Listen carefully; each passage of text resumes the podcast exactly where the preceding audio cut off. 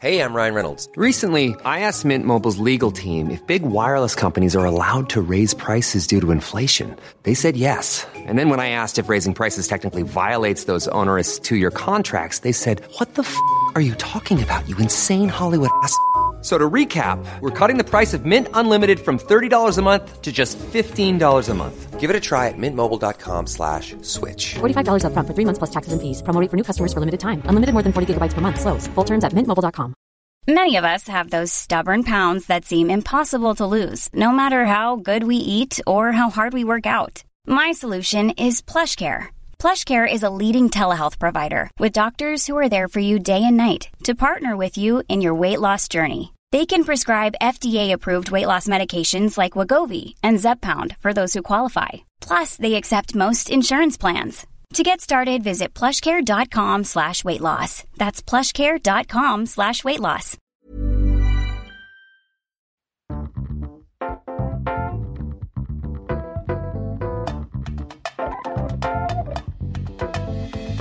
Hello and welcome back to the Sofa Cinema Club, Ooh. episode number sixteen. Sharp in there, isn't it? Um, I'm Colton Smith, and as you can tell already, I'm joined by Ben Price. Yeah, Jack P. Shepherd. We did it the other way there. That's well, I didn't friendly. say anything. He said, as you can tell, I'm joined by, because you were talking, I wasn't. So I thought, well, oh, he's going to have to go first. You, you've changed that. I like. Oof, that's a flip. Sure so, what, what's the podcast about? The podcast, our podcast, is about films, the films we should have seen, but we haven't. And, I don't know if you know this, but each week we get together and we watch a film that we should have seen, but we haven't. And I've said that twice because of what you've done.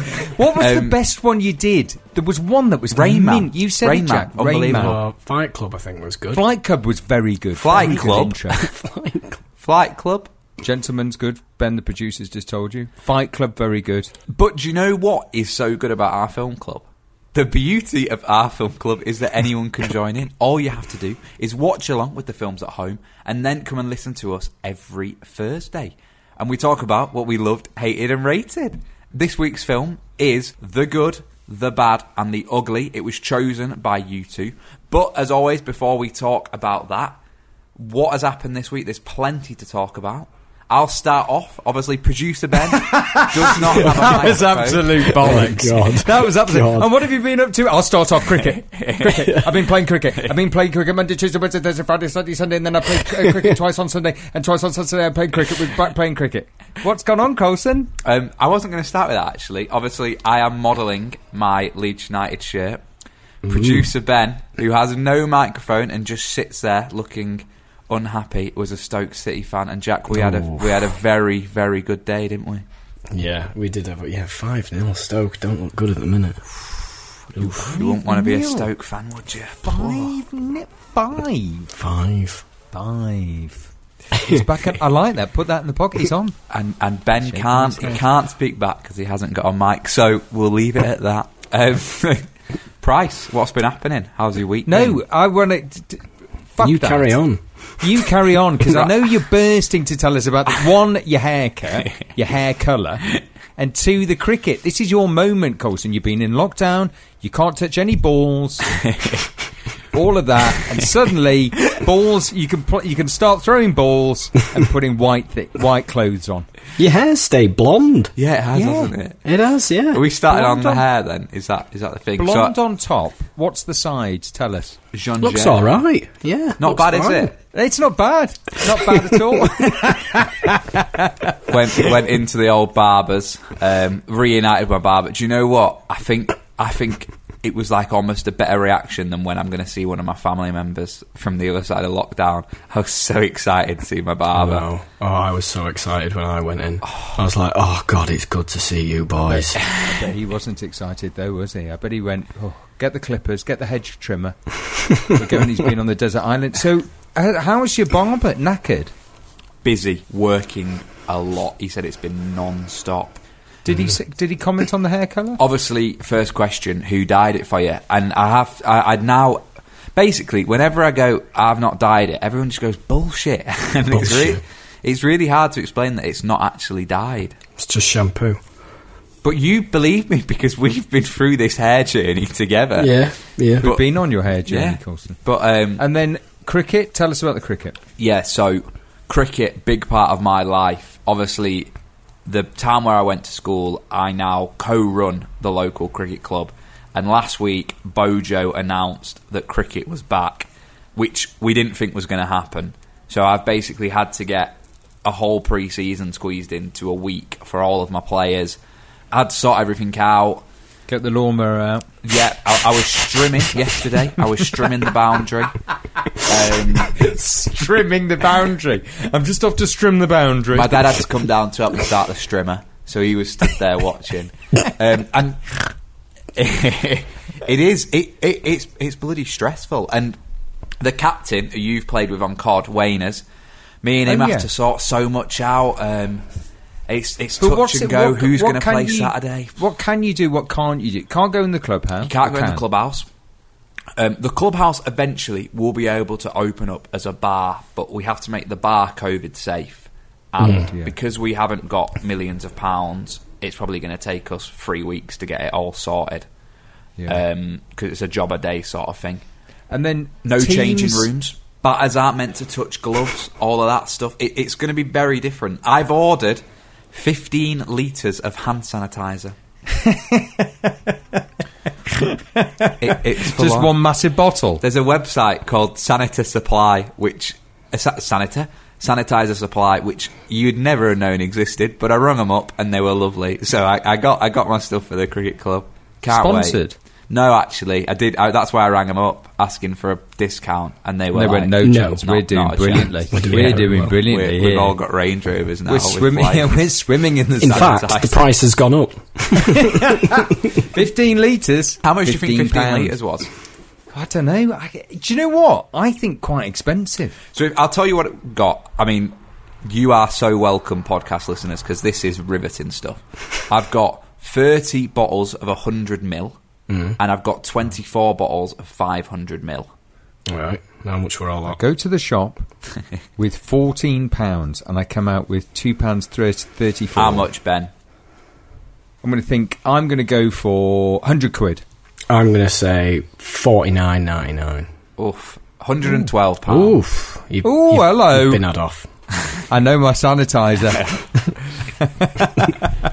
Right, less with me. Um, what have you to be Jack? At? See, um, for me, that's an exciting week, by the way. Uh, that probably sounded though, really boring, but that is I an exciting know, week. No, I know how much you love cricket. Mm. We do, and mm. it's a big part of your life. Mm. And I can see you buzzing. I did. And it's great you got it back. The last few nights, I've had so much, like, I've, I've not been able to sleep because I've been going through things in my head. I've actually realised that I probably enjoyed not having the responsibilities. Restaurants, have you been to any of them? No. Oh. Actually asked Jack? my dad if he'd go for lunch yesterday. I've been out for breakfast a couple of oh. times. Oh. Yeah, but I've I've not actually been in a restaurant. Is it behind a screen? No, I haven't been it's just anywhere. normal. It's just, yeah, sit where you want. See, I asked my dad to go for lunch yesterday and he refused because the I, R rate's too high. Yeah, well, I, I thought that it would be, like, in most restaurants, like, social distancing, but it doesn't seem to be the ones that I've been in. They're just like, yeah, where do you want to sit? Well, sit here. Yeah, fine. I just have to take your name, Jack. All right, if anything All happens. Right. And then I f- that, they didn't take my address or, like, my phone number. Well, David Platt, number three Coronation Street. It's not hard, is it? It's number eight, actually. Number eight. Yeah, you struggle at number three. Yeah. Ben, you have a new addition to your microphone. What is it? Oh, oh, bloody yes. hell. Always. Absolutely brilliant. That's you know me. What? It went off in the lab. Po- I love It went that. off twice in the last Shepherd, one. How do I do it? Never gets an email. it's, it's, in, it's a text, I think. New addition to my microphone is, I don't know what it is. What's it? What would you call it? It's like a fluffy thing, isn't it? Stop my peas. plosive peas. Someone commented on your peas. Sally Ann Matthews, avid listener of the podcast, said that Ben's peas pop too much. My peas pop too much. Mm. Uh, all that drama school. Uh, obviously, I've been uh, deep into what mask I'm going to be wearing now. Yeah. Looking through fashion, mask fashion. That's my new thing. A woman down the road sells them, two for a fiver. Little did she know that I would be going right through every single one. I might she get had a pile. I might get a what? face mask of the top part of my face. So the I'll have four eyes. Did you see that face mask that was me? I, th- there, Someone's you know, wearing a There's ones of both of you. I am going to get them. Oh, is there? There's a there's there's a Jack Shepherd one. There's a Ben Price one. There isn't a Colton Smith one. Clearly, somebody's missing out there. Um, but I'm going to order both of them because I think, why not? Why oh, not embrace it? It'd be That'd great, be wouldn't it, if you wore your own face on your mask, just in case? Because just in case you weren't get recognised, you went, just look at the mask. Look at the mask. Yep, it's me. Can't sign. Someone did come up to try and shake my hand. I went, oh, two meters, hmm. two meters, but it's one meter now, so it's a bit close. Um, the film. Should we go for it? Go yeah, for it. Um, do you want to do a synopsis, Ben? I'll do one. Ooh. I think it's my turn, isn't it? Ooh. Okay. Yeah. Try and make it Ooh. shorter than the film if you can. I will. So, Good, the Bad and the Ugly is about three characters, mainly. Uh, the good being Clint Eastwood's character, Blondie, who is a bounty hunter. So the bad being Lee Van Cleef. He's also like a bounty hunter. Bounty hunter. And um, Eli Wallach, who plays the ugly. And he's like an outlaw, isn't he? Tuco. Who has a reward on his head for like two thousand dollars, three thousand dollars. And what happens is Clint Eastwood's character tends to work with a bit of a partnership with the ugly. And he captures him and then claims on the reward. They split the award, and then in the end he ends up setting Eli Wallach's character free so that the bounty just goes up higher and higher and they keep on cashing in. The bad is Lee Van Cleef, and he's also a bounty hunter, so he ends up um, going after um, same type of uh, bounties that Eastwood's going after. And it's in, set in the middle of the American Civil War, and they're... They find out there's some gold. They find out that there's some gold. It's a treasure out. hunt. Yeah. It's a cowboy don't get shi- treasure hunt. Don't get hunt. shittier with us now, Coulson. Don't just... get fucking shitty looking at your pretend watch going, hurry up, lads. No, this is a classic just... cinema classic. It's a treasure hunt. That's it. It's a treasure hunt between the good, the bad and the ugly. Done. Yeah, yeah, pretty much, yeah. That is your five-second synopsis from Coulson. And I didn't know that it's a prequel. Well, interesting. So it said to my dad, The Good, The Bad and The Ugly. And Dad went, oh, one of the Spaghetti Westerns. And I went, you what? And he went, Spaghetti Westerns. He went, it's either the first one or the last one. He went, it's the best, but it's either the first or the last. So it's it's the last of what the director the last did filmed. a group of them, didn't he? It's the last filmed, but it's the prequel to the other two. Yeah. Which is a bit weird. Because he doesn't wear the poncho, and he does wear the poncho in the next ones, doesn't he? Mm. He gets uh, the poncho. Yes, at the end, it's the third one they filmed, but it's it's the prequel. Yeah, Spaghetti Western. Did as your dad? Did your dad watch it with you, Coulson? He, he did. It's watch a big it with watch. me. Um, he said, but he said it was a great film. I actually I watched it today, and I had to have an intermission to have my lunch. I don't blame you. Actually, I put this film on last night, and I got caught short. I mean, I I must have put it on at about pff, half eleven. How, what did you think about how it was shot, Coulson?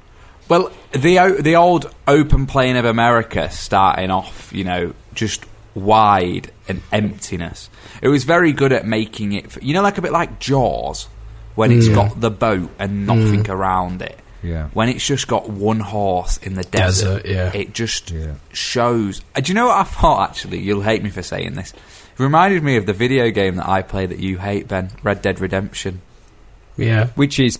obviously based on it is isn't it yeah. a lot a lot of horse riding, and you would say yeah, yeah. Red Dead Redemption is too long, and I would say The Good, the Bad and the Ugly is too long.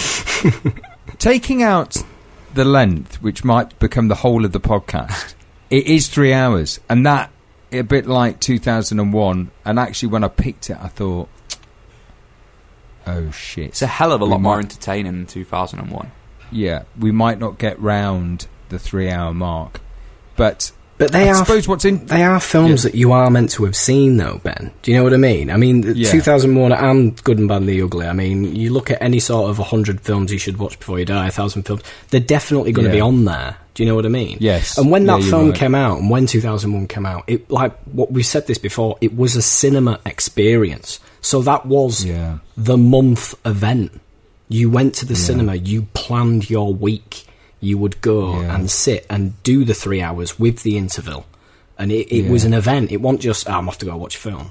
It wasn't. Yeah. It wasn't like that. It was an experience. It was yes. a theatrical experience. Yeah, I think you're right. I do remember going to the cinema, and you'd never really look at runtimes. Runtimes have only really come in now because the Netflix was so much busy or so much. So much busy, or people go, "Oh, I haven't got time to yeah. do that." Whereas the cinema, actually, at three hours, you were like, "This is going to be mint." Mm. You get your money's I'm worth. Sit down. I'm going to get my money's worth. I'm going to watch a whole experience, especially on the big screen, those big wide. Yeah. I suppose what's interesting for me, what I want to know, what I find interesting about the film. It's one, it's exactly what Jack said. It probably is a film you need to have seen. Definitely. That shows you where other filmmakers have taken, like Tarantino, mm. taken shots from, where people have used, you know, there's very little dialogue. There's massive wides into massive closes. But then yeah. also how to juxtapose what we saw in The Gentleman, the violence in The Gentleman, with the violence in this film. Because I find that they, they're all bad. The good, the bad, yeah, and the ugly. Yeah, I, I was thinking that watching it. Bad. Yeah, they're all shit. You wouldn't trust them at all. How come as well? It doesn't. You get it as the ugly, the good, and the bad, don't you? Yeah, yeah, yeah. That, he just spins that, it round. It confused me. And actually, in another version, he had Lee Van Cleef as the ugly and Eli Wallach's character as the bad. So he just span it around. Mm. It's basically three parts of the director's personality. That's what he saw it as. That's how he wrote it. So it's three parts of him. Oh. The good, the bad, and the ugly. So what you see at the very start of the film is Lee Van Cleef.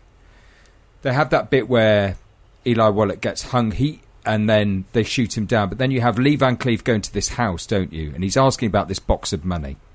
And he sits with this guy, and this guy looks scared, knowing that Lee Van Cleef is a bounty hunter. Yeah. And he says, I need a name. Uh, and the guy goes, look, don't kill me. I'll give you a thousand pounds. I'll tell you the name, but I'll give you a thousand dollars. And he goes, tell me the name. Tells him the name. He shoots him. And he goes, I always see a job through. Shoots him. Takes shoots the his money. Kid takes the money. Goes back to the guy who gave him the original five hundred. The baker. Tells him what amount. He tells him what he finds out. Puts a pillow over his face. And shoots him in the face. And then it goes... The bad. It's like the bad. And you're like... I suppose for me, there's no remorse there. No. It is... He is nasty. Totally bad. Al- nasty. Although Eastwood's character is labelled the good, he kills more people than anyone in the film. Lee Van Cleef yeah. only kills three people. Well, and they yeah. they all could have... Either one of them could have been the good, the bad, or the yeah. ugly. Yeah. And I think that's what's interesting is he doesn't he's he's making a statement, isn't he, on the West. So what you saw before in the West was John Wayne, he was the hero, he killed everyone, he survived, and now and then it, this film shows you that it was a nasty place. Mm-hmm. Money and greed talked, and they would you would get shot. Like the he, the guy opens up with those two guys trying to kill Eli Wallach's character yeah. getting shot themselves, the mm. bounty hunters. Then Eli Wallach's having the bath, isn't he? And a guy comes to shoot him. He just shoots him through the bubbles of his bath and goes, don't talk, just shoot. Which was an ad-lib as well. Was it? That was Eli, Eli Wallach just oh. ad-libbed that. He went, he went, less talking, just shoot. And then they had to cut really fast because all the crew burst out laughing. But he wasn't, he was surprised as to why they all started laughing because he thought it was just a sensible remark to make. And he was just, you know, just, just saying Very, it. Like, so what you get it. Through the stories. Lee Van Cleef gets a name, but they don't know where. So they, he he's yeah, he's Tuco, Tuco, Tuco. No, yes. that's that's that's uh, the ugly. Eli, that's the ugly. He's the so best. Lee character. Van Cleef is the bad. Yes, he's the best character. Yeah. Yep, he's the one that's most. I don't know. You sort of understand him, don't you? You kind yeah. of just. Well, he's, he's got just, more screen time than any of the other three. He's trying to make a living for himself. You know, he he's partnered up with the bounty hunter, and he he's a character that you just you, like, because obviously Clint Eastwood, Clint Eastwood, Clint Eastwood, and when I'm watching the film, I'm trying to work out who Clint Eastwood was, and then obviously when Clint Eastwood comes on screen, it's very obvious. But it's not. It, I wouldn't say it was his film. I would say the best character yeah. is Tuco, Tuco, Tuco, Tu. Yeah, what? Yeah, I, I, yes, I it thought is. He was mint. And he must have thought at the time, "Oh, I'm getting," because he didn't say anything. No. I mean, they don't. So they did. The whole thing is dubbed and redubbed and dubbed. So there's half English actors, half Italian actors. Mm. It's shot in Spain. Mm. I went to a. I did some filming for a commercial once, and I was in where they filmed it. It's just boiling hot desert. Eastwood was so unsure then, about taking the film on because he thought that Tuco was the main character. He is. Oh, well, yeah. He is. But he's very good. Yeah, he, he's mint, and it should be his film, but it's a film that obviously needed Clint Eastwood in it, isn't it? And Clint, yeah, he was the star he's by a big that American stage. Star that's come yeah. into... He wasn't in the first one. Is he not? And it's only like two or three years between them. He wasn't in the first one. By the time he got to the third, he said, I want money and I want a percentage of the box office in America. And they couldn't get... couldn't film until he agreed. Filming they got delayed because he demanded a quarter of, quarter of a million he demanded and a brand new Ferrari and the production company wouldn't said no, we're not going to do that, and he went, okay, I'm just going to carry on playing golf carry on playing golf in Spain until they were like, we need you to film, and he went, yeah, well, Qu- quarter of a million deal. And a Ferrari, like it that is, is literally the fucking put- Wild yeah. West. Yes. And demanded yes. it, demanded it, and they went, got oh, it. okay, Clint, we'll give you it. Okay. Turned up to set in the Ferrari, and then went, did he? Okay, let's film. That's power. Oh, wow. Wow. That's power. Yeah. Wow.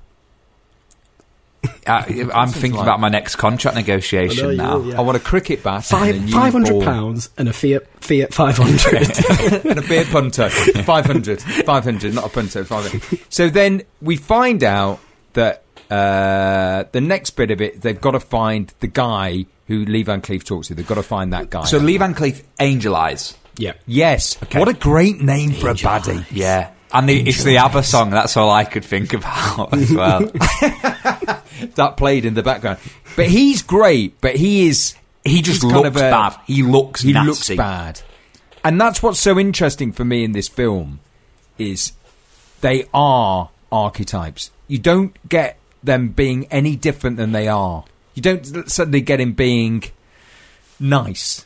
They're just shit. Mm, yeah. All of them. All the time.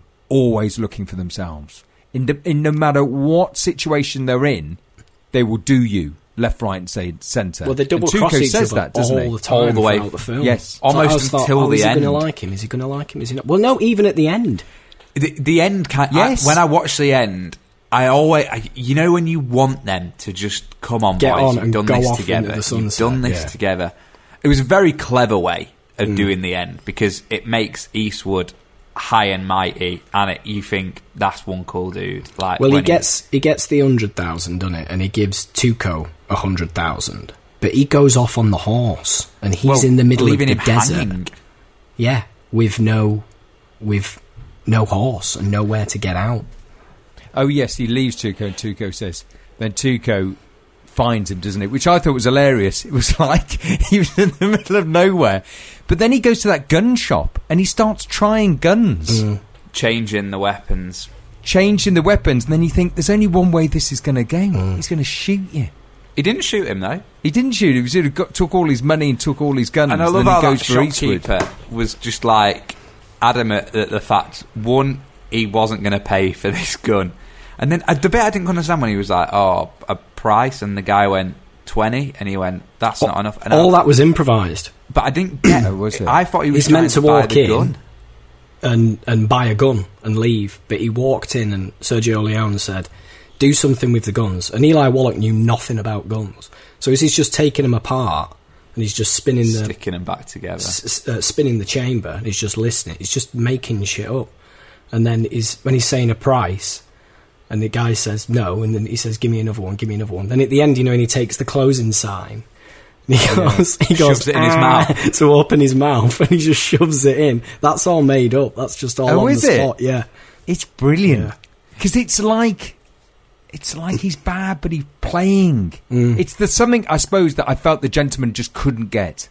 It couldn't get that art of playing that nasty character who just plays with people. Well, he, he has takes fun, the... doesn't he? He, he has. fun. fun with everything he does, you can kind of yeah, see. Yeah, and he takes the gun out to shoot, and then shoots them, shoots all the the targets, doesn't he? Then shoots them all in half. Yeah. And the guy's like, oh, God, this guy's an absolute fruit. So then he goes after Eastwood, doesn't he? And he takes Eastwood through the desert. He, fi- he finds him. Clever way of finding him. Through his cigarettes is cigars. Cigars, ah, yes. And Solace every trail. And it's funny, isn't it, how everyone he goes to, he smokes, and he gets that one, and it finally smokes, and you see his eye, because everything's so overacted but brilliant, and he smokes that cigar, and then his eyes pop up, and he's mm. like, but isn't that brilliant? Mm. It's so, such a clever, very clever. Eastwood, very clever. He didn't actually yeah. smoke. Clint Eastwood. What you bloody did in that film? Well, at the time, they didn't have, obviously, fake cigarettes, so the cigars he's smoking are cigars, but he didn't smoke, he hated it. And because Sir Sergio Leone is a, such a perfectionist, so he wasn't accepting any sort of faults, and Eastwood was getting pissed off with him because he's smoking throughout everyone, and he, uh, he said, he said, you better get this right now because I'm going to be sick in a minute. And he lost his temper throughout the film with Sergio Leone, and it's the last film they ever made together because he fell out with him. Uh, yeah. I did know wow. he was very specific on shots. Mm. Looks beautiful, but it, it must have taken a bloody long time and, to yeah. do. How many bloody people are in that film? Yeah. How many fucking extras? Mm. Well, I mean, I know, so hold on, let's get to that. Because so they go through the desert, then they find this runaway carriage, don't the, they? The bit, sorry, Ben, the bit in the desert. What a way to torture someone! What a way to it's torture ter- someone! It's terrible. We're going to walk a hundred miles. I will you got explain it, Coulson? So basically, he, he finds Tuco finds Blondie, um, and he wants revenge. You know, he he's left him for dead. He's screwed him over. They've broken the partnership. They've fallen out. So Eastwood's there, and he's about to shoot the next person off the noose that he's made the partnership with, and he makes him oh, hang. Oh, by the way, Eli Wallach had his hands tied behind his back on a horse, about to get hung. The rope was shot by a little explosive. The explosive made the, the horse bolt. It bolted with him on the back with no hands, so we couldn't stop the horse for a mile. Oh, my God. That was God. That shot, was it? Yeah. Yeah, and he didn't come back. He just went off for a mile, and then they and then they kept rolling. So we went into the distance. See, Ernie's going, oh, roll, oh, roll, oh, roll, kept rolling. He went for a mile. Then they went, oh shit, we better. He nearly died three times in the film. Fucking hell. Anyway, so he's found Eastwood, and then he wants revenge. So basically, the last time he saw Eastwood, um, Eastwood left him in the middle of the desert and said mm. to him, if you save your breath, a man like you will be able to make it back to town. It's only sixty miles. So his idea of revenge is that he's going to sit on this horse with bucket loads of water and just make Eastwood walk next to him in the desert, in the heat, no hat, no shade, no water, until he gets to the point where his sunburn is that bad, he's blistered up, he can't breathe, he can't move, and he keeps teasing him with water. It He's is dying. Like it's a painful cruel way to torture. Die. Yeah, like, and then he washes his feet in front of him, in front of him, and then gets him almost to drink the foot water, and then goes, it's, kicks it, goes ha ha ha ha. He has that massive laugh, yeah, doesn't he? Yeah. But that doesn't quite fit his mouth because it's dubbed. But then the bandit in him comes out, doesn't it? Because he sees a horse carriage running yeah. quickly, and he's obviously yeah. going, I'm going to try and rob it. So he yeah. goes and stops all the horses. And then when he opens up the carriage, he realises that everybody is dead. Mm. And in the carriage, we see a character with an eye patch on. And we know from Angel Eyes that one of the characters that he is hunting to get the clue about the treasure has an eye patch. Exactly. So he's going through all the dead bodies, he's robbing them, and then the character with the eye patch, who's called Bill... Not Carlson. Bill Carlson. I should know that, shouldn't I? Um, it's what I've been called most of my life. Um, so Bill Carson is there. He opens his eyes and he starts talking. And it's at that point where he kind of well, lets he says, on I'll, I'll tell treasure. you where the treasure is if you just give me some water. So he's like, I'll get you water, tell me where the treasure is. And um, he's, but it he's goes wrong, die, doesn't it? Because when he goes to get the water... Well, he tells him where the cemetery is, yeah. where the treasure's buried, but he needs to know what grave it's buried under. He goes to get the water, at which point Eastwood's gone to the Bill Carson, and he said he's given him the name. So Eastwood knows the name of the grave, and Eli Wallach knows which cemetery. Yeah. So they both know half of the puzzle. Yeah. So they both need to keep each other alive. And we're now, I suppose, we're into the final kind of third act. It's the final hour and a bit, isn't it? Mm. We know they're going to try and get across the desert, across the country, through the war. The film to get started. to this. The film. The film. When the minute it's a treasure hunt, I went film. Here we go. The yes. first bit obviously does the story, and then it is full Goonies. That's all I could think, Jack. I was like, we're in. Here we, we go. In. Full Goonies. There's going to be I'd some shooting. I had me lunch when they were in the desert. When they were in the desert, Perfect. I went pause an hour and ten in. Went and had my lunch, came back, and then I was like, it's a treasure hunt. Well, it Here gets we going, go. doesn't it? Yeah, it yeah. ramps up. But for me, I do get the first bit. I do love that. Yeah. I love the setting up of the characters. Yeah. I love the yeah. way they are.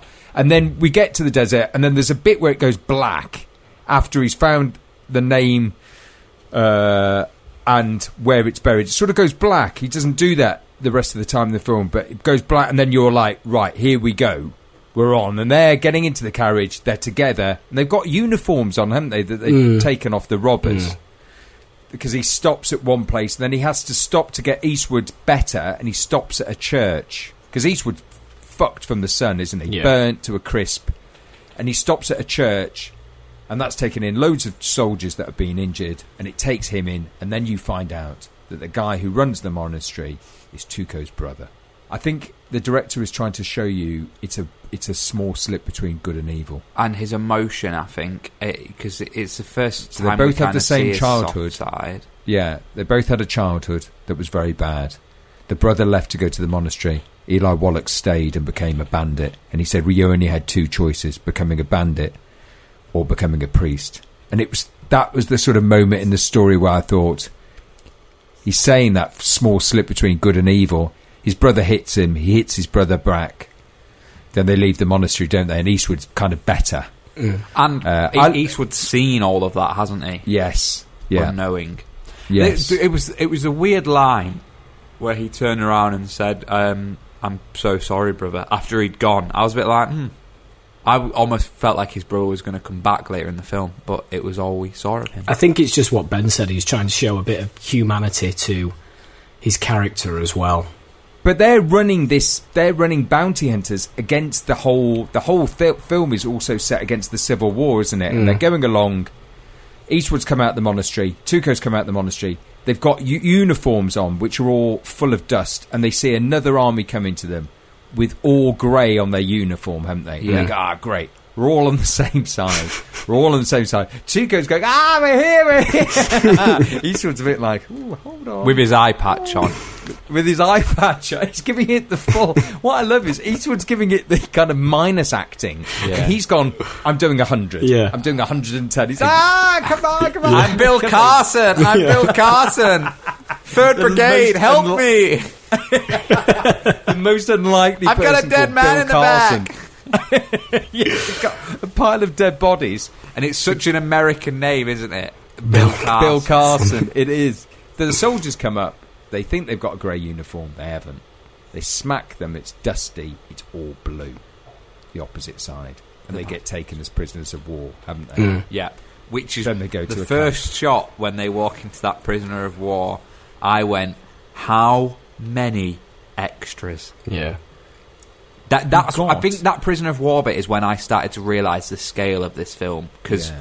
we're two hours in.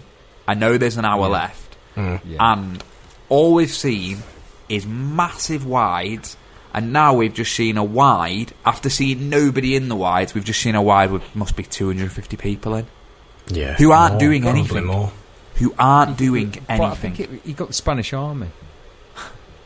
So that's the that's the Spanish army, and the Spanish army would do anything as long as it wasn't about Spain. Mm. So as long as you weren't discrediting Spain or anything like that, they didn't care at all. They do it all. So they built everything. They built the camp. They built the graveyard at the end. Did they? two hundred fifty men built the graveyard at the end. Well, we'll explain the end yeah. when we get to it. But I was like, you're right, Coulson. There's no C G I. They're all people. Mm. What year? What year? This is this? sixty-six. It came out. That's yeah. old. That's really old. It's old. Yeah, yeah, very old. sixty-six. So there's no. So then they go to this camp, and then you realise that Angel Eyes is a commander at this camp, isn't he? And basically, what Angel Eyes does is rob all the prisoners yeah. and torture them. And that's the other side of it when you see. He's there looking for Bill Carson, isn't he? Yeah. he's looking for Bill Carson. They line up and set a register. Tuco's there with the patch. Eastwood's there. Tuco's there. I'm Bill Carson. Uh, they, and I love the way they say Eastwood's not in uniform. And Bill Carson, it's clear that he's not Bill Carson because his uniform's about five times too small. And then they say Bill Carson. Call him Bill Carson. Call him, and he doesn't say anything. No, and Eastwood goes, call- you better pretend you're Bill Carson now. And he goes, he goes ah, that's me. I'm Bill Carson. I was like, oh. And then you realise that... They all know Lee each Van other. Cleef, you realise they yeah, know they each other. They all know each other. And Lee Van Cleef is going to... And I found this part, for me, particularly brutal, that Lee Van Cleef... You explain it, Jack. Lee Van Cleef takes Tuco off, doesn't he? Oh, I can't remember. You just, yeah, he takes so... Tuco over to a hut. The, on, the person in charge yeah. of the camp is injured, isn't yeah. he? So he's yeah. watching from a distance. He's got gangrene. And he obviously knows that Angel Eyes is doing whatever he wants. And yeah. they've got different views on things. Angel Eyes is obviously nasty and doesn't treat people with a lot of respect. And he makes the band play. So he makes the band play and then he invites Bill Carson in for dinner. But the reason he's made the band play is so that nobody can hear is what's going on. So he starts off with Tuco, obviously saying, obviously I know you're not Bill Carson, but what you know, what did you find out? I, are you any closer? Like being dead pally with him. Mm. And he gets nothing from him. And then the band start playing and he just beats the hell out of him. And it's clever because it goes from shots of him being beaten up mm. to the shots of the band and the band playing, knowing there's one reason why they're playing. That band know that if they stopped playing, you would hear the torture yeah. that was going on, sort of thing. Yeah. And there's a shot, isn't there, of Eastwood with the lad, and he goes, you better hope that band stop playing soon for the sake of your friend. And yes. that's when I realised, like, what was going on. And they're trying yeah. to get the information about the treasure hunt, aren't yeah. they? That is what yeah. they're trying to do. Yeah. Bringing it back to the Goonies there. Yeah. Yeah, but it's brutal. And even that guy halfway through, the trumpet player... Stops. Is it going to stop? And they go, you've got to keep going. You've got, and he knows the more he's playing, the more the guy might just be killed. Mm. And then they said, oh, he says, oh, it's Eastwood's character. He knows the grave. So then Lee Van Cleef's character gets him into the into the hut and says, I know you're not going to talk, so why don't we all ride out there? Why don't me and you ride out there? Fuck Tuco. He can go on a train with my big mate. So they, they strap him to his big mate, don't they? yeah, the big bruiser. What a brilliant to- idea, by the way. Clever, that, isn't it? Of how, how to get out of a sticky situation when you're handcuffed to a big chap on a train. Yeah, so the, the, he ends up jumping off the train, doesn't it, while it's in motion. But which he does. Which he's got... He's attached to, like, a six-foot-four bloody guy. Yeah. And then he smashes his head on a rock, so he's dead. But he's still yeah. chained to him in the middle of the desert. Yeah. So he has to... come up I mean, with he does the only thing anyone could possibly do, which he throws the guy on the train tracks and he waits for a train to come so it can run over the cha- chain which is the second time he was nearly killed because that was real. What? It wasn't a stunt train, and they didn't realise that the train coming to him with the chain had steps. Oh, and the steps so nearly knocked him out. Well, he's going to kill him. Kill him. They thought if as long as he put his arm on the other side of the train track and the train went past the dead body, he'd be fine. If he hadn't put his head further down, his head would have come off. Jesus. Because they have steps to get on trains, so someone's gone. Someone said, don't worry, don't worry, love. It'd be fine. It's not going that fast. You'll be fine. Put your arm there, you'll be fine. He does it, and you can see in that shot... when the train goes past and him, he slides under. He doesn't... He's not acting. He doesn't come up straight away, does he? No. He, he kind of takes himself back yeah. a little bit before yeah, he comes up. Because I think he knows that fucking step was close. Oof. So it was real. So that's the second time he was nearly killed. There's a third time as well. There's a second time. So then he, no. And then you're thinking, fuck me, it's the Wild West of filming. You, you know, you've got fucking no chance of getting to the end of this three-hour film. He's had a right old rum do. How long did it take him to make this? I don't know, actually. I, I thought old, the old statistician's corner might have had it, Shepherd. No, no, I don't know, actually. No, I haven't. So I it's, it's, it's got to... It must take him... I mean, it's more than half months. a year. Yeah, months. You'd assume. Because he's famous for taking a lot of takes. And... He's famous it, for doing a lot. you know, you talk about how some films, like, every shot's a piece of art. Like that, genuinely, his framing is mm. fairly impressive. It's beautiful. Like, yeah, it's beautiful. The, everything's square. Did you hear what happened yeah. with the bridge? So you know the, the bridge. Oh, yeah, so explain. So they go to it. They go. They're on their way now, aren't they? And they're going across the desert. They've hooked back up Eastwood and Tuco. And they've got the Where's civil. The, well, they've got. He's gone on, I think, hasn't he? But they've got. He's gone they've on. got the civil war that's happening in front of them, and they need to get to the other side. So they, they need to they, get to the other side enlist, of the river, don't they? So, so they, get yeah, to they the other enlist. Side. Which and then suddenly you're in fucking like Sam Mendes' nineteen seventeen or whatever. Had a, a few trenches. This is the full-on fucking arm. It's a full fucking war. Yeah. He's got it on both sides, isn't he? Yeah. I'll get, fuck, get cannons on. Get cannons. Yeah, but they're all real people. It's not C G I. Fuck them. Get the can- cannons are going. Eastwood and Tuco are in the middle of the war. And yeah, you're right, Jack. Explain that. They've got to get to the other side to get to the cemetery. Uh, cemetery. So, in order to do that, there's a war going on on the bridge, and they think the quickest way to stop this war is we'll blow the bridge up.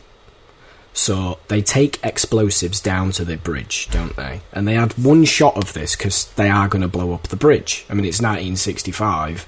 There's no pyrotechnics. It's dynamite, and we're blowing up the bridge. So they set the dynamite. Cameras are rolling, and it's the colonel of the Spanish army that he has to give the the okay to blow up the bridge. Yeah. Now what happens is there's a crew member that accidentally says, like, go, like, now, like, vamos. Yeah. And do you know what I mean? And then a guy blows Explosive. up the bridge because he hears the call, and it's just a crew crew member saying it. So they blew the bridge up when the cameras weren't rolling. Oh shit! Sergio, yeah, Sergio Leone, and it's a real bridge. Coulson was so pissed off, he fired the crew member on the spot and said, "You sacked." So he immediately got in his car, upset, and he drove off set. The colonel of the Spanish army said, "It was my fault." He asked him to say it or something like that. He asked him to shout it before. He, he basically gave him. I think they a sounded very steer. similar. Yeah. One word he was saying sounded very similar to another word, which was blow it up. Yeah. So or something. The, the, the colonel of the Spanish army said, um, it's my fault. Uh, I gave him the order to say that, and I shouldn't have done. So I tell you what we'll do. The Spanish army will rebuild the bridge for you, and we can blow it up again if you hire that crew member back and he can give the order to blow up the bridge. Wow. So Sergio Leone agreed. The Spanish army built the bridge, the crew member was brought back, and he got the okay to give oh. the order himself and, and to blow it up when the cameras are rolling. I think that's the best thing that we've ever had from Shepherd's Fact Corner. Really? You like yeah. that one? I think that that's brilliant. Very I mean, good. But also, it's a real fucking bridge. yeah, yeah. Like, it's not like, ooh, you fucked up there, you've blown up the matchstick bridge, yeah. which is a model. Yeah. Oh, fuck. And We've it's, only got it's, one. It's a fairly yeah. impressive bridge as well. Yeah, isn't you've it? blown up the fourth bridge. Shit, yeah.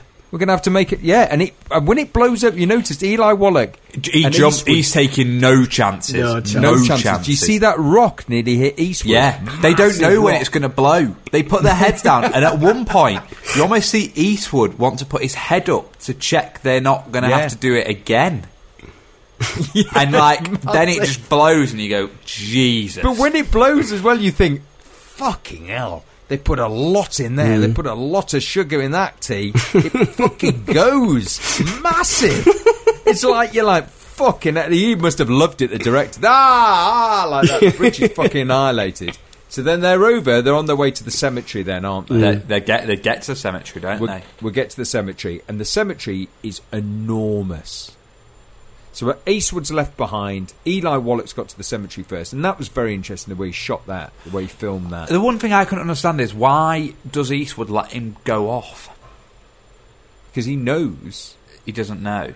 He doesn't know. Because so he tells Eastwood's him the wrong name, doesn't name. he? He tells him the wrong name. Yeah. When they're going to blow the bridge up, Tuco says, look, in case we die, yeah. I'll tell you where the, the cemetery is. You tell me the name. And he goes, well, the name is... I can't remember, Arf, Anton something was Arf, something, Arthur Smart something. or something. Yeah. yeah. And he goes, oh, fine. Fucks off, gets to the cemetery first, and then you get into this bit where you realise the cemetery is fucking huge. Massive. There must be five thousand people.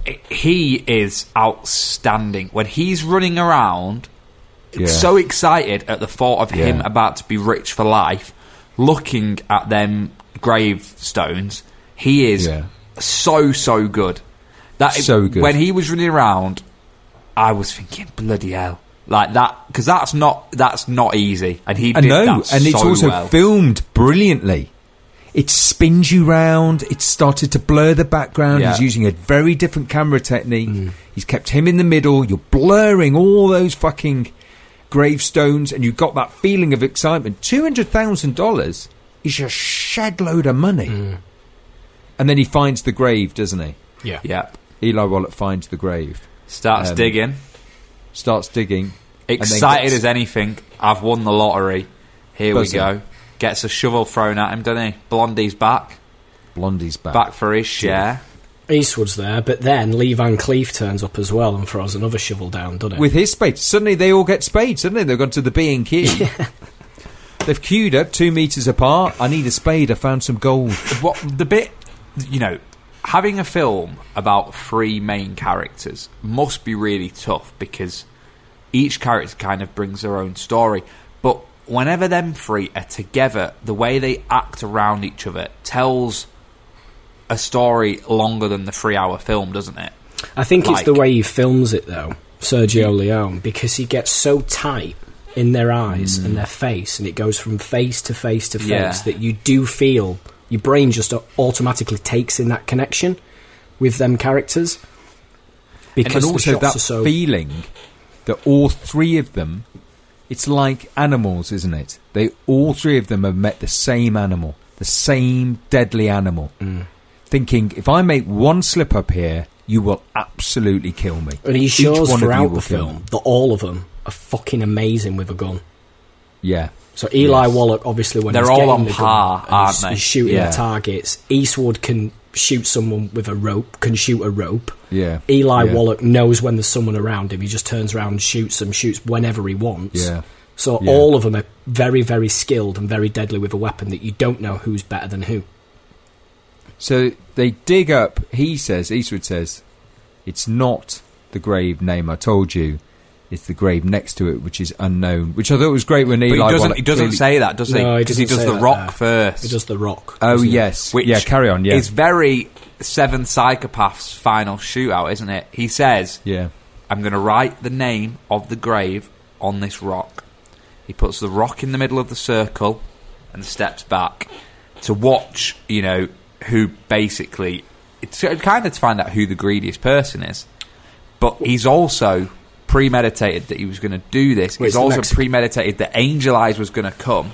He mm. sabotaged Tuco's gun the night before, because it was at this point when I was thinking he knows that it's he's the Tarantino what Tarantino him. nicked in Reservoir Dogs, the Mexican standoff, and Inglourious Bastards and yeah. Pulp Fiction. They're all gonna, yeah, they could all shoot each other. So we saw it in Reservoir Dogs, and then he goes, like Jack says, you get that sense. He goes very wide, doesn't he? Mm. Yeah. You see three of them in. very wide, then very close. Mm. You notice Lee Van Cleef's missing a finger. Yeah. yeah. How good's that? How good is that? My son no was watching fingernail. This. It, what, he well, had it's it, the tip of his finger. Yeah, he, yeah. But he didn't. So he had a finger, just no. It was tip. That was what was weird, because it was no but nail wasn't or anything. That great? Yeah. Like, works perfect. You're thinking, oh wow, they've seen some things. Mm. He's had something, something's gone on there. And it's like, in the middle of it, your head's going a bit, oh fuck, he really is a bit bad. And then they're going to try and shoot. They're going to shoot each other. And they draw, don't they? Mm. Eli Wallach has got no bullets. And Eastwood shoots Lee Van Cleef, Angel Eyes, dead. Rolls him in, he rolls into a grave, then he shoots his hat into the grave. And he's gone. Then he's gunned into the grave. I mean, how fucking cool Very is that? Cool. Hat in, gun in. Then Eli Wallach's absolutely mad because he said, I've got no fucking bullets, you took my fucking bullets out. Mm. And he goes, well yeah, I took them out last night. Then they dig up the grave and they find the the gold, don't they? Well, that's well, where he tells him, that's he where says, he says I, he, I he says tell you the it's the grave next door to Arthur uh, Arthur yes, Shankley yeah, or whatever yes. it's called, and yes. he says but there's, he says there's no name he says there's no name yeah. on this grave, and he yeah. says there's no name yeah. on this rock. Yeah, yes. Yeah, which, yeah, yeah. Which clever. Yeah. It's good, that, isn't it? Yeah. It's a great, it's a great bit towards the end. And then he gets the gold out and he hits the gold bag.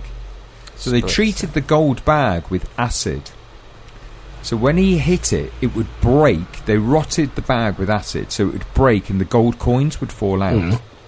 Someone put the acid uh, into a pop bottle. And it was near Eli Wallach's chair that he sat on set with, and he drank it. Oh, my God. So that's that's the third time he nearly died. He took a swig and it was acid. Fucking hell. Jesus. You're thinking, he's nearly been hung, he's nearly got run over by a train, just to make sure they have oh a little God. drink of acid. He's gone through more than his character in that friggin' film. But as well, it, if, if those stories were about Clint Eastwood, you wouldn't believe it. But because it's about Tuco, you it's completely funny. believe it. It's and funny. It works. It's funny. Yeah. Oh my God. But what, what, what an ending to a film. And then, you know, that almost double cross, that almost partnership, that almost the good, the bad and the ugly. That yes. that finale just works very well. It's and the music, well. I mean, we've got to talk about the music as well. Well, it's the, the same music. song, but it's good. Yeah, well... Oh, God. Fucking hell. Jesus, oh, tough crowd. That Jaws, good, but goes on a bit. Yeah. But all I the like way when through. It comes in, and it, well, at first it came in every time Clint Eastwood came on screen, didn't it? But then you've also got all the other music below it. Mm. He creates a lot, a lot. There's a lot with sound that makes you feel. It made me feel nervous when they killed someone. Something was going to go on. And he's recently that, just died, hasn't he? Yeah, yeah, last yeah. like last week. We can yeah. dedicate this but, podcast to him. We've dedicated. Yeah, done. Cheers, Jack. There we go. Yeah. Dedicated, but brilliant. The music together, that and the and the, the pictures. Yeah. Because Eastwood, what, says about four things. Yeah. Tuco says everything. Cool, though. I mean, he, he, yeah. how he lights a match with his finger. We, doesn't he light it on his trousers? Yeah. Doesn't he spark yeah, it, it on his like trousers? That. Yeah, all the way. They great, great, great costume. Everything clever. I think, are, are we going to rate it? Yeah. What I love also, just point out, you don't believe they're not them. Mm. No, like it's yeah. a mad story, but you don't believe they're not those guys. And you think, oh, you're shit. I think for me, I only knew who Clint Eastwood was, yeah. so that's why Angel Eyes and Tuco are out. St- like that's why I was like, bloody hell, they're mint, because I I don't know them as actors. Yeah, and you completely yeah. buy them as them characters. Hey, it's Ryan Reynolds, and I'm here with Keith, co-star of my upcoming film If, only in theaters May seventeenth. Do you want to tell people the big news? All right, I'll do it. Sign up now and you'll get unlimited for fifteen dollars a month and six months of Paramount Plus Essential Plan on us. Mint Mobile dot com slash switch. Upfront payment of forty-five dollars equivalent to fifteen dollars per month. Unlimited over forty gigabytes per month. Face lower speeds. Videos at four eighty p. Active Mint customers by five thirty-one twenty-four get six months of Paramount Plus Essential Plan. Auto renews after six months. Offer ends May thirty-first, twenty twenty-four. Separate Paramount Plus registration required. Terms and conditions apply if rated P G. Quality sleep is essential. That's why the Sleep Number Smart Bed is designed for your ever-evolving sleep needs. Need a bed that's firmer or softer on either side? Helps you sleep at a comfortable temperature? Sleep Number smart beds let you individualize your comfort, so you sleep better together. J D Power ranks Sleep Number number one in customer satisfaction with mattresses purchased in-store. And now, save fifty percent on the Sleep Number limited edition smart bed for a limited time. For J D Power twenty twenty-three award information, visit j d power dot com slash awards. Only at a Sleep Number store or sleep number dot com. There's never been a faster or easier way to start your weight loss journey than with PlushCare. PlushCare accepts most insurance plans and gives you online access to board-certified physicians who can prescribe F D A-approved weight loss medications like Wegovy and Zepbound for those who qualify. Take charge of your health and speak with a board-certified physician about a weight loss plan that's right for you. Get started today at PlushCare dot com slash weight loss. That's PlushCare dot com slash weight loss. PlushCare dot com slash weight loss. So... Rating. Rating. You two start. Um, for me, Good, Bad and the Ugly. Um, I mean, yeah, it's got to go down. Is your as, dishwasher on again? Someone's is on. I don't know what it is. It's not mine. Can you hear anything, Ben? It's nothing here. It's got to be you, Jack. I can hear it. Oh. It sounds like a telly. Hang on. Your radio's on. Old Radio two's been on the whole way through, hasn't it? No, it's my laptop. I think it's just hot. Too close. Uh, it's hot. It's the fan. Rating. You two start. Let's have it. So, rating for me, Good, Bad and the Ugly. Um, it's got to go down as one of the best, if not the best, westerns of all time. Up there with Fistful of Dollars, up there with A Few Dollars More. Once Upon a Time in the West, obviously. But, yeah, for direction, for the story, the characters, the acting, the shots, the score, I'm... Oof, God. It's close, isn't it? Is he going to go big? It's very close. Or is he going to is he going to take a decimal? I'm going ten. Woo! I think you got it. I think I think you got it. I mean, there's Boom. there's not a lot that comes close of that genre. There's not a lot out there. The other ones are the other ones with Eastwood, really. But yeah, I think that's that's got to that's got to take the biscuit. That one. Yeah, I'm going ten. Good, Bad and the Ugly, ten.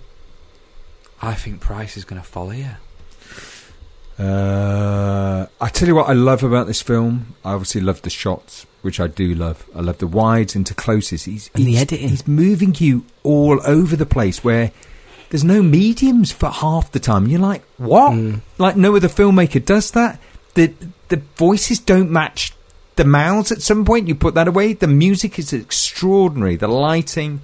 But also his commentary on the West, on war, on these characters. He's not making them lovable. He's not making you have a comedy time with them. He's making you realise that they're all shits. And it's shitty and war is shitty. And they're all on the same side and they're all trying to fuck each other. And I love that. Uh, and I love the end. And yes, it is long. I approach the film wanting to have... what I know I'm going to have to watch... I'm going to watch that long film and enjoy it for its length. It's ten for me. I can't think of a better a better Western. And then it's topped off with the the sound, the music mm. is just... It's so simple. But every time it comes on, you're... It's... Yeah, just you don't you only have to do that, don't you? And you know exactly the film. Mm. That's amazing. So, yeah, ten. Course. I think, for me... I've seen films before where you've said, Ben, it's beautiful, it, it's outstanding, it's amazing, and I've never understood it, yeah? So we went to watch that film, didn't we, at the home, and it was the worst two hours of my life. Which one? Yeah, it was a particularly hard film, though. Which one? It was a Jack Nicholson film, Antonioni. Was it Passenger? The Passenger. Oh. It, I mean, it's really hard. But, I mean, that's... I took him to something, you know, I should... When he's seventeen, I to something I shouldn't have done. I should. I know. I should have. I mean, halfway through, I was like, "Oh no, there's nothing for him here. There's nothing, you know." Right. And there's been other films that you've picked where you've talked about the shots and you've talked about why why it is so amazing, and it's just not done it for me. Mm. I think the difference with this film is the story. Mm. Where when it kicks in, I think it it really shows what. A good director with good actors, with a good idea, and mm. someone who knows their shit. Because mm. there's no, there's it, none of it's half-hearted. It's all full guns. It really shows what a film can be. Um, it's a film. Yeah, it's a movie, isn't yeah. it? It's a movie. You're I, like, wow. I and I'm really impressed. And I'm going to justify my score in a minute. So I'm giving it a nine. Right. Whoa! That's good. Yeah. That's big. Wow. Wow. I didn't think we were going to get that. It, if it wasn't for it being as long as it was, and at times it lost me. I know what but you the, mean about that, actually. I do think... The, I would like to see the the two the two hour twenty version. Yeah. Yeah. But I do probably think the times it, it lost me, it didn't take me long to get it back. Yeah. You know, so it never felt like it was one step beyond, yeah. And yeah, it's it's it's a bloody good film. You yeah. know, it's a. That's I think that's a big jump up for you, Coles. Yeah, I'm not saying you gave it nine, uh, uh, but you've really gone into what you liked about the film, mm. what you got from the film, what you understood about shots and character, what you understood about what the director's trying to say. Yeah, that's a. Yeah, I think that's wow. And it's Tarantino's favourite film of all time as well. Is it? Yeah, just so. Right, you can see a lot of Tarantino in there. Mm. I've now got to find a film that can stand in similar ground. Yep. Which is a toughie. um, no, this doesn't bode well, does it? So what I was originally going to pick, I'm probably changing. I've had a look at my list on my phone of films that I want to give you, and I have decided the film that I want to give you. Oh. Oh, is it? It's probably as old. It's, it's, I, it's probably as old. Is it? If that, Interesting. If that is stands it? It out. Is it? It's a film that my dad made me watch, and then I've watched over and over again. I don't think I'll have seen it for five years. Oh. Oh. Back from the archives. Yep. And I'm quite excited okay. at the thought of watching it again. Now my movie choices have developed. Yep. The film is You're Only Supposed to Blow the Bloody Doors Off, The Italian Job. Italian oh! Job. Oh, great. Good. Great Good choice. Pick. Good pick. Yeah. Put your foot down. Put your foot down. They're catching up. Yeah. Best quote of the film. Oh, great Happy choice. Very good. Great yeah. choice. Yeah, can't wait to watch that. Very good. good. Mint. Good film. Must, Very must good. Be similar Didn't age, see that. And I've not I've not seen it for a while. Didn't I see like that coming it. Oh, did I mention it's that. the two thousand three remake? No, you ah, didn't. With, uh, no, no, you didn't. Fucking Mark Wahlberg. Mark Wahlberg. I would have loved it if you didn't that. I would have loved it. I don't know what you're on about. It's American. What? You're only supposed to bloody bloody. No, Mark Wahlberg. Oh, great, Colt. Great. Everyone should have seen that who's listening to this podcast. Yeah. It's, it's, it's a big film. It's a film that um, I'm looking forward to watching again because I haven't yeah. watched it for a long time. And oh, I'm looking forward to it. I remember enjoying it. Solid. Mid. Um, shall we see you same time next week? Same time next same week. Time next week. Good night, God bless. Good night, God bless. Good night, God bless. When you make decisions for your company, you look for the no-brainers. If you have a lot of mailing to do, Stamps dot com is the ultimate no-brainer. Use the Stamps dot com mobile app to mail everything you need to keep your business running with up to eighty-nine percent off U S P S and U P S. Make the same no-brainer decision as over one million other businesses with Stamps dot com. Use code PROGRAM for a special offer. That's Stamps dot com, code PROGRAM. Hello, it's William and Jordan here from Help, I Sexted My Boss. And on Tuesday, our show at the London Palladium will be streamed live into cinemas. So if you want an evening full of laughs and outrageous problems and dilemmas, then come along and join us on the big screen. Help, I Sexted My Boss live is showing everywhere and everyone's welcome. Go to sexted my boss dot com slash cinema to get your tickets now. That's sexted my boss dot com slash cinema.